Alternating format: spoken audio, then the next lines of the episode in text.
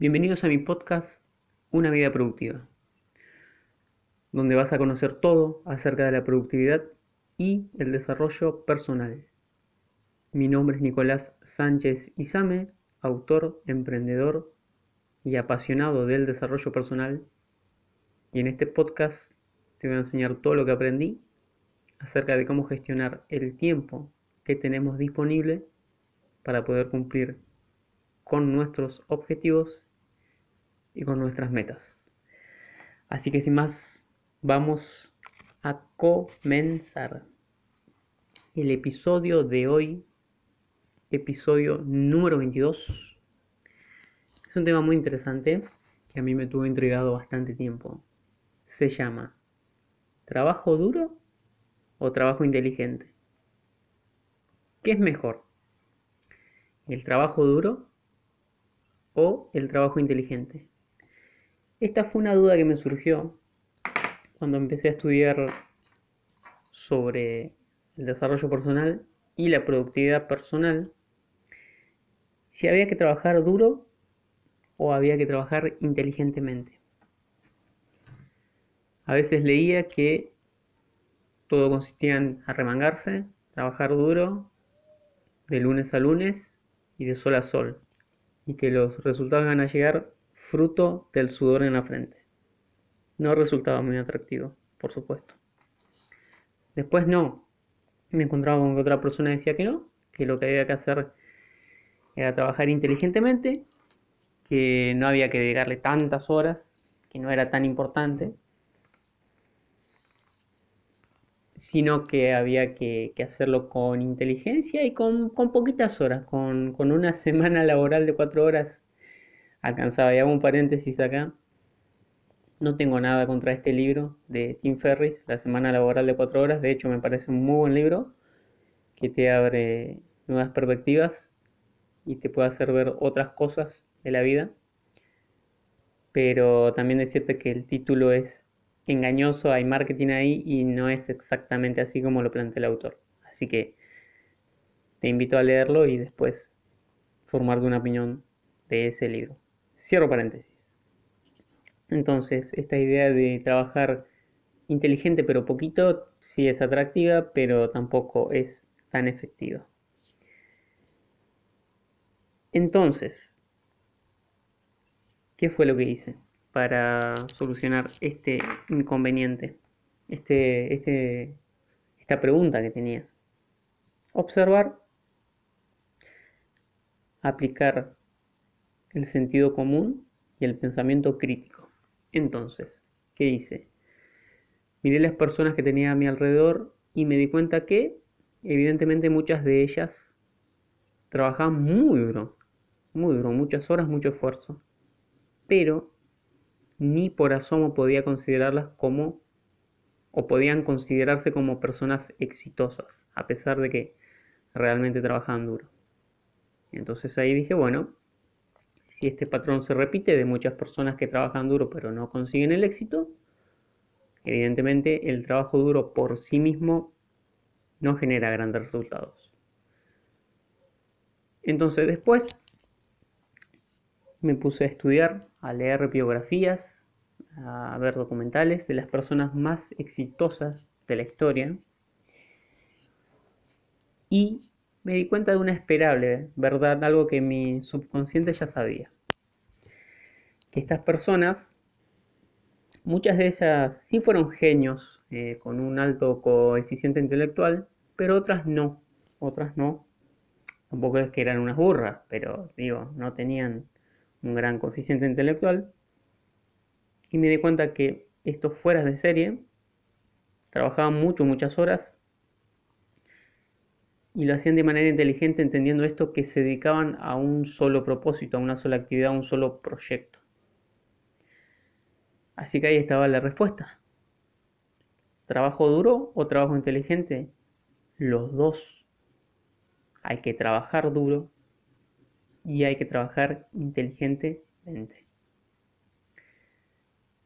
Sé que las películas siempre te dejan esto para el final, pero yo te lo digo ahora para que sepas la respuesta y ahora voy a ir profundizando en esto de trabajo duro o trabajo inteligente. Y ahí está el problema. En la misma pregunta, bueno, ¿cómo que está el problema en la misma pregunta? Sí, porque la pregunta dice trabajo duro o trabajo inteligente. Es decir, que la misma pregunta te está diciendo si hay que decantarse por una o por otra. Y la respuesta es que no. No es trabajo duro o trabajo inteligente, es trabajo duro y trabajo inteligente. Trabajo duro y trabajo inteligente. Las dos. La una sin la otra no funciona. ¿Por qué? Porque si solo haces trabajo duro, pero no inteligente, vas a estar haciendo mucho sacrificio y probablemente lo hagas en las cosas incorrectas.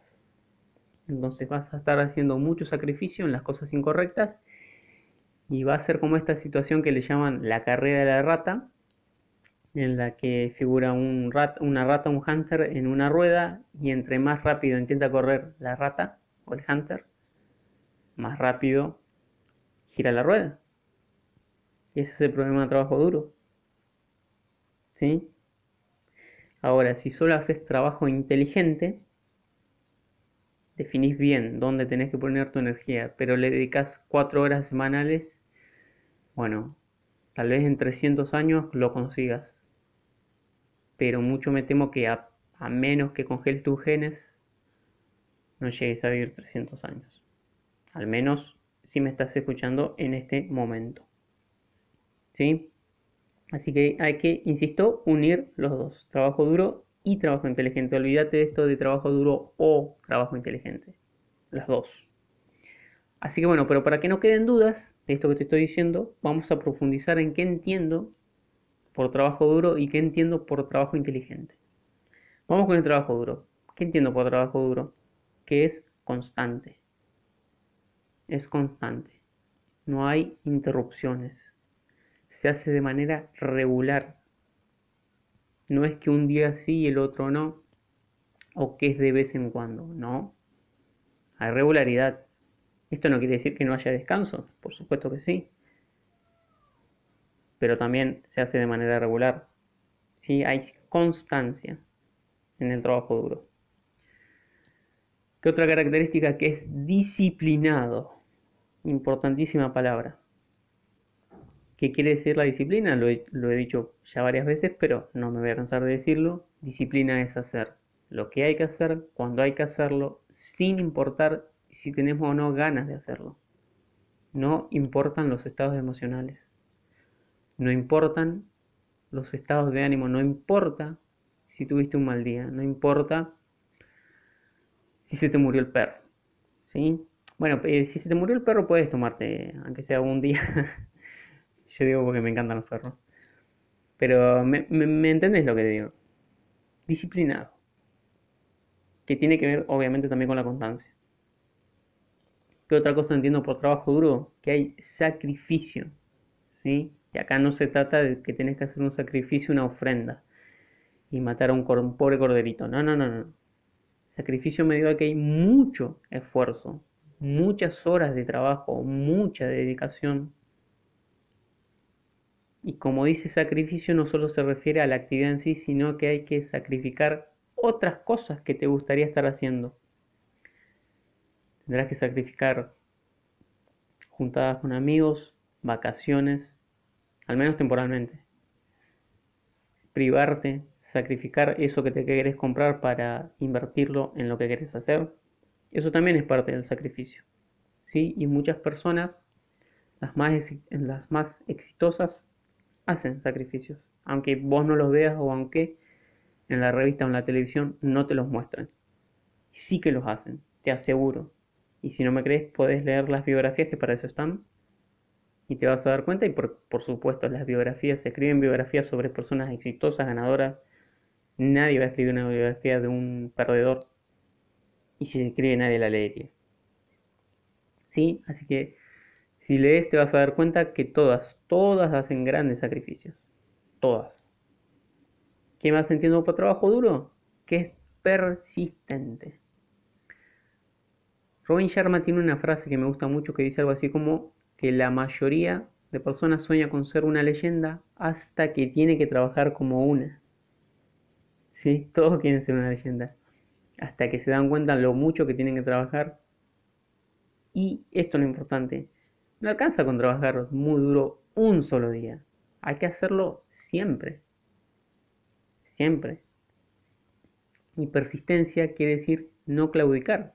Porque esa es también otra. Hay personas que empiezan súper entusiasmadas, trabajan duro, pero al cabo de unos meses o unos años desisten porque no ven los resultados que esperaban. Y quizás también esa falta de resultados se debe a que no ha sido un trabajo constante, disciplinado y a que no han hecho esos sacrificios de los que te hablaba. ¿Sí? Así que el trabajo duro también es persistente y la persistencia, ya lo dijo eh, Napoleon Hill en Piense y ser rico, no tiene sustituto. No, no hay forma de sustituirlo con el talento, con otra cosa, no, no, con, con contactos, no, no se puede. Sí o sí tienes que ser persistente si, quieres tener éxito en lo que quieras tener. Si no sos persistente, no lo vas a tener. Es así de sencillo. Sí, así que te decía, el trabajo duro es constante, disciplinado. Hay sacrificio y es persistente. Ahora, ¿qué entiendo por trabajo inteligente? No me refiero tanto a esto del coeficiente intelectual o a que tenés que tener cierto, cierto coeficiente intelectual porque si no ya te estaría limitando y vos dirías, uh, bueno, pero yo no soy tan inteligente. No, no me refiero a eso, no me refiero a eso. ¿Qué me refiero? A un trabajo inteligente que es focalizado. ¿Qué quiere decir esto? Que me focaliza, pongo el foco, toda la atención, la energía, el esfuerzo en una sola cosa, en una sola dirección. ¿Sí? En un solo propósito de vida, en un solo proyecto, en una sola actividad y me dedico sin reservas a ello. Eso es ser inteligente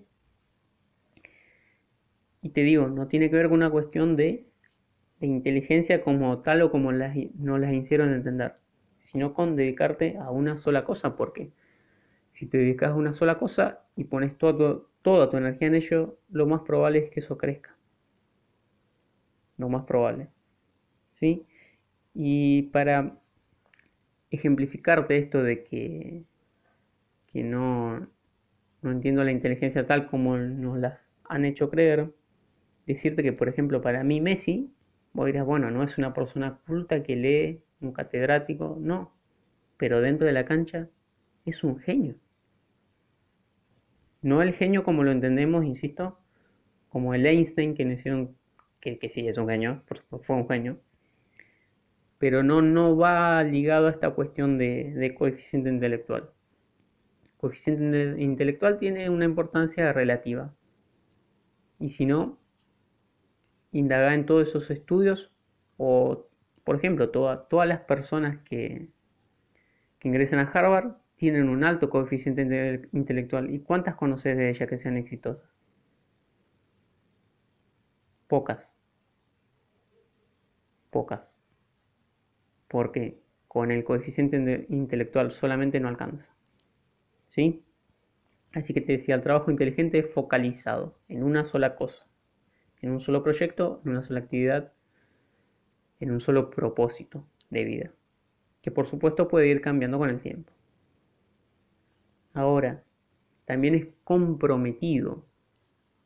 Comprometido, ¿qué quiere decir esto? Esta palabra que asusta a muchos hay muchas personas que están interesadas en hacer algo, desearían hacer algo, o les gustaría hacer algo, o dicen qué bueno que sería hacer eso. Por ejemplo, muchas personas quieren escribir un libro, están interesadas en escribir un libro, les gustaría poder escribir un libro, o dicen que sería genial escribir un libro, pero están interesadas no están comprometidas. La persona que está comprometida, y yo ya escribí cuatro libros, así que soy una de ellas, no solo que le gustaría y que sería genial, sino que se pone manos, a la obra. Escribir, a escribirlo, a leer también, a formarse, a buscar, a escuchar podcasts sobre escritores, sobre autores, cómo hacen, qué no hacen, qué estrategias siguen y por supuesto aplicarlas día a día. Eso es una persona comprometida. Una persona que hace las cosas sin reserva, sin reservas, con compromiso. ¿Sí? ¿Y qué más entiendo por trabajo inteligente? Bueno, que tiene que ver con la número uno que es focalizado. Si te focalizas en una cosa, inevitablemente vas a tener que decirle que no a muchas otras. Porque esas, esa es otra situación que yo veo. Sí, hay personas que dicen elijo esto, pero después, eh, no, no, sé, sigamos con el ejemplo del, de escribir. Ah, sí, bueno, yo escribo, pero después me anoto a la academia de baile y después a idiomas y después eh, eh, quiero jugar al fútbol. Bueno, ¿cuántas cosas vas a hacer? ¿Te va a dar el tiempo para hacer eso que decís que querés hacer? ¿O es una excusa que te inventás para no ponerte a hacer eso que requiere esfuerzo, práctica y disciplina? ¿Sí? Así que insisto, trabajo duro, trabajo inteligente también requiere decir que no a las otras cosas que no están dentro de tu dirección, de ese propósito, de esa actividad, de ese proyecto. ¿Sí? Por ejemplo, eh, García Calvo, un, autor muy conocido de, desarrollo personal, que fue eh, nadador de, elite, deportista de elite, de alto rendimiento, él dice que a él le gustaba, le, hubiese gustado a sus 15 años estar de fiesta y tomando alcohol por la noche, pero dice que eso era incompatible con su vida porque él tenía que estar a las 5 de la mañana entrenando. Es decir, le tenía que decir sí a entrenar a las 5 mañana, a las 5 de la mañana, pero le tenía que decir que no a salir con sus amigos, ¿sí? O sea, se focalizaba en una cosa al tiempo que tenía que decir que no a muchas otras, que por supuesto eran bastante más atractivas, ¿sí? Así que bueno, ahora que ya te he mostrado que entiendo por trabajo duro y trabajo inteligente, quiero comentarte una, parábola. Y es eh, algo de un dicho que dice que Roma no, se hizo en un día. ¿no? Seguramente lo habrás escuchado. ¿Sí? Mira, cuando estudiaba en la, en la, facultad, en la facultad creo que estaban, sí, en tercer año, me tocó estudiar Historia 1 y se hacía un repaso bastante por arriba de lo que fue el Imperio Romano. Sí, el Imperio Romano fue uno de los grandes imperios de la historia y, por supuesto, no se hizo de la noche a la mañana, sino que requirió de un proceso de varios siglos para construirlo. ¿sí? Una de las cosas que estudiamos y más me llamó la atención fueron los, los acueductos que que los romanos, los ingenieros romanos habían creado, habían diseñado, con una presión milimétrica para poder transportar el agua. Y recuerda que en ese momento no existía el sistema métrico decimal, así que no sé cómo hacían para hacer las mediciones y que el agua cayera con la pendiente que tiene que caer. Ahora voy a ver aquí, bueno, ¿qué tiene que ver todo esto? bueno, con una anécdota, una parábola que te quiero comentar. Imagínate, situate en, en el Imperio Romano, que vos naciste ahí junto con dos hermanos, vos sos el del medio, tenés un hermano mayor que en teoría se las sabe todas, y un hermano menor que se lleva todos los regalos, así que vos sos el menos favorecido, que sos el del medio. ¿Sí? Cuando cumplen 18 años, por suerte del destino, reciben una carta del mismísimo emperador Julio César. ¡Wow! Que los cita, los cita a ustedes tres en su palacio, porque, bueno, aún estos acueductos de lo que te hablaba no se habían creado y él necesita llevar agua a toda la ciudad. Así que quiere tres propuestas distintas. Y como ustedes han sido eh, estudiantes muy destacados, los convoca para poder charlar con ustedes. Así que el martes próximo lo cita a las 14 horas en su despacho, entre comillas, en el palacio. ¿sí? Así que pasada una semana, ustedes se presentan, obviamente súper puntuales los tres, los atienden y ya lo está esperando el mismísimo Julio César.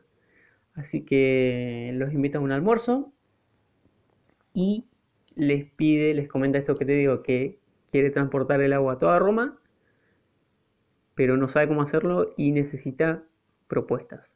Así que eh, les dice que, la propuesta ganadora, quien haga la propuesta ganadora, porque van a no, no, pueden trabajar en conjunto, sino que, tiene que ser una propuesta por cada hermano. La propuesta ganadora, quien, quien haga la propuesta ganadora va a ser parte miembro de la realeza y posiblemente su mano derecha. La mano derecha de Julio César. Así que cuando salen del palacio, apenas apoyan un pie fuera del palacio, ya se ponen a trabajar. Cada uno, eh, vos mismo y tus hermanos, pero con estrategias distintas. ¿Qué hace tu hermana mayor que se las sabe todas y fiel a la vieja escuela? Se pone a, transportar con baldes. esa es toda su idea. Así que trabaja de sol a sol, de lunes a lunes por muchos años. Así que casi no lo ves. Tu hermano menor, el más mimado de la familia, ¿qué hace? Se pone a diseñar un, interesante sistema de tuberías para poder llevar el agua a la ciudad, pero, pero le dedica cuatro horas a la semana y el diseño nunca termina de finalizarse y tiene muchas, muchas fallas. ¿Qué haces vos? El del medio. Te pones con ahínco a diseñar un verdadero sistema de acueductos dibujas los planos, te pones a calcular el volumen de agua, analizás en qué meses llueve más, qué caudal de agua necesitas, cuál es la pendiente, el tamaño de, estos acueductos, y eso te lleva bastante, unos cuantos meses para poder diseñar el sistema. Una vez que lo diseñas, seguís, seguís trabajando duro, consultás con otros ingenieros y te dispones para construirlo. ¿sí? Así que averiguas materiales y haces un seguimiento de obra todos los días. Trabajas muy duro todos los días. No, no se detiene el trabajo. Y al cabo de unos años, el sistema ya está en funcionamiento, ya se puede llevar agua a toda la ciudad y buscas la forma de cómo poder delegar el trabajo, cosa de que vos no estés tan al pendiente. Y cuando pasan 4 o 5 años, otra vez el emperador los vuelve a citar. El mismo martes a las 14 horas en su palacio. Y llegan y ves a tu hermano mayor demacrado, viejísimo, avejentado de tanto, tanto, tanto esfuerzo. Y ves a tu, a tu hermano menor con unos planitos de supuestamente el diseño de su propuesta. y bueno, almuerzan con, con Julio César y bueno, queda en evidencia que el trabajo duro de tu hermano mayor no sirvió de mucho y queda en evidencia que el trabajo inteligente, pero sin trabajo duro de tu hermano menor, tampoco porque ni siquiera tiene terminado el diseño. ¿Qué sí funcionó? El trabajo duro que hiciste, de estar día a día, trabajar muchos años, muchas horas, mucha dedicación, mucha disciplina, pero también el trabajo inteligente de diseñar un sistema, de contactar con la gente adecuada y dedicarte solo, solo a diseñar y construir y ahora automatizar ese sistema. Eso fue lo que realmente te dio resultados y ahora te hace mano derecha de Julio César. ¿Y tus hermanos? bueno, Julio César le da una muy mala noticia y les dice que van a hacer la cena de unos leones muy hambrientos que están en el Coliseo. Bien, sí, yo sé que esta anécdota, quizá, esta parábola, perdón, no es la mejor porque tiene muchos errores, qué sé yo. Pero lo que te quiero poner en evidencia es esto, que el trabajo duro por sí mismo no te va a llevar a ningún lado, el trabajo inteligente por sí mismo tampoco, lo que va a hacer que te lleve al éxito va a ser unir los dos, el trabajo duro y el trabajo inteligente. Ahora, última cosa. Esto del trabajo duro y el trabajo inteligente también podría llamarse maestría. Maestría es decir, la suma del trabajo duro y el trabajo inteligente. Malcolm Gladwell, conocido autor, es un sociólogo canadiense, conocido por el libro Fuera de serie, donde introdujo y puso en escena una idea que se hizo bastante popular. Es el concepto de las 10.000 horas. ¿Qué es esto de las 10.000 horas? Él dice que para alcanzar la maestría en alguna disciplina se necesitan al menos 10.000 horas de práctica. ¿Cómo hizo para, para conocer esta cantidad de horas? Bueno, otro conocido psicólogo eh, eh, Anders Ericsson hizo un estudio donde analizó a un grupo de violinistas por varios años y bueno, una vez que estos músicos demostraban un nivel suficiente como para acceder a una academia, lo que marcaba la diferencia era las horas de prácticas que cada uno le ponía a esta disciplina de tocar el violín. ¿Cuáles fueron los resultados una vez pasados unos años? Bueno, que aquellos, que, aquellos violinistas que se terminaban convirtiendo en profesores registraban unas 4.000 horas de práctica. Aquellos violinistas que tenían un muy buen nivel, pero no llegaban a ser de, de, de elite, registraban unas 8.000 horas. Pero aquellos, aquellos violinistas que alcanzaban un nivel de elite, un nivel de músico mundial, tenían 10.000 horas de práctica en su haber. ¿Sí? 4.000, 8.000 y 10.000.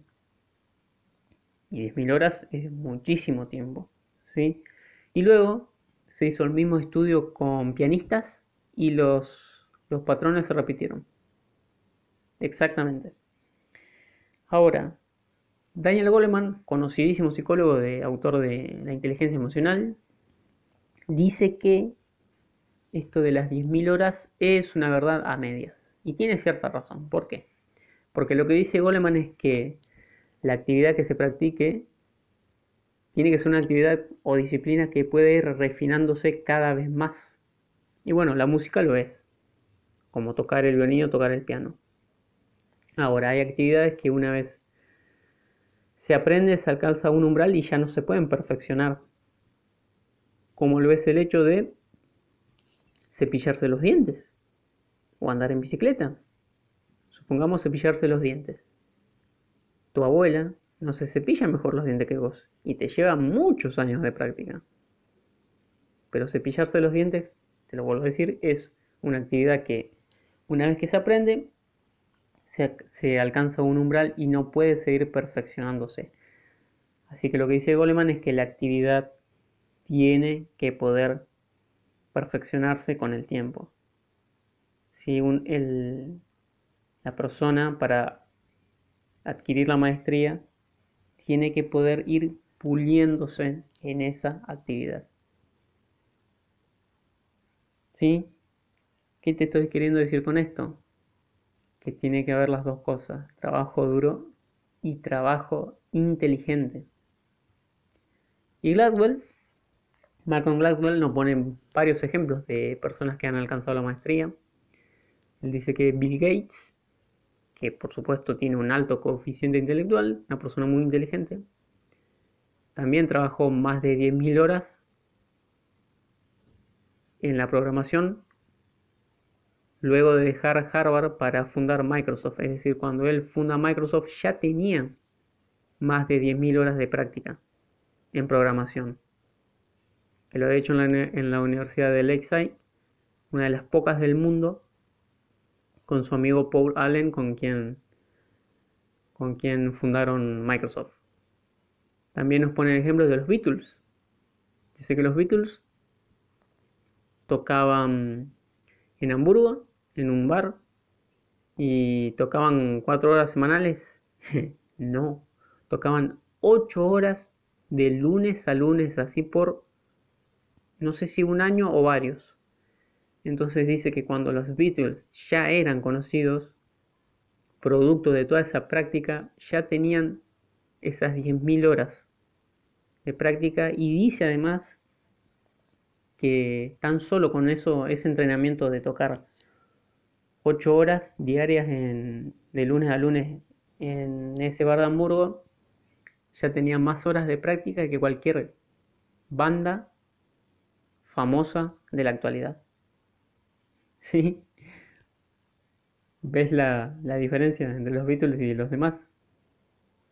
Es decir, que una banda exitosa de la actualidad ni siquiera alcanza las 10.000 horas. Y ellos ya tenían las 10.000 horas antes de ser los Beatles.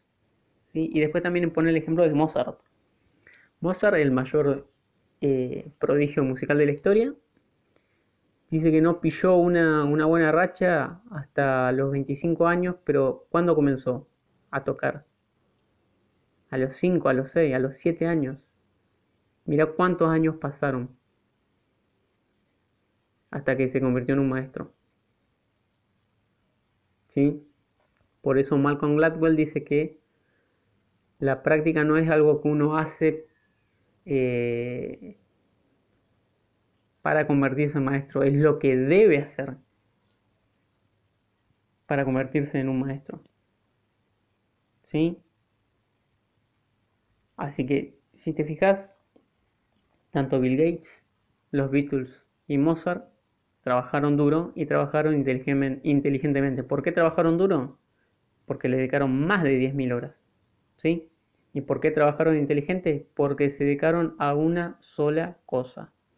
Bill Gates a programar y los Beatles y Mozart a la música. Se dedicaron a una sola cosa, comprometidos, con disciplina, con constancia. Es decir, unieron el trabajo duro con el trabajo inteligente.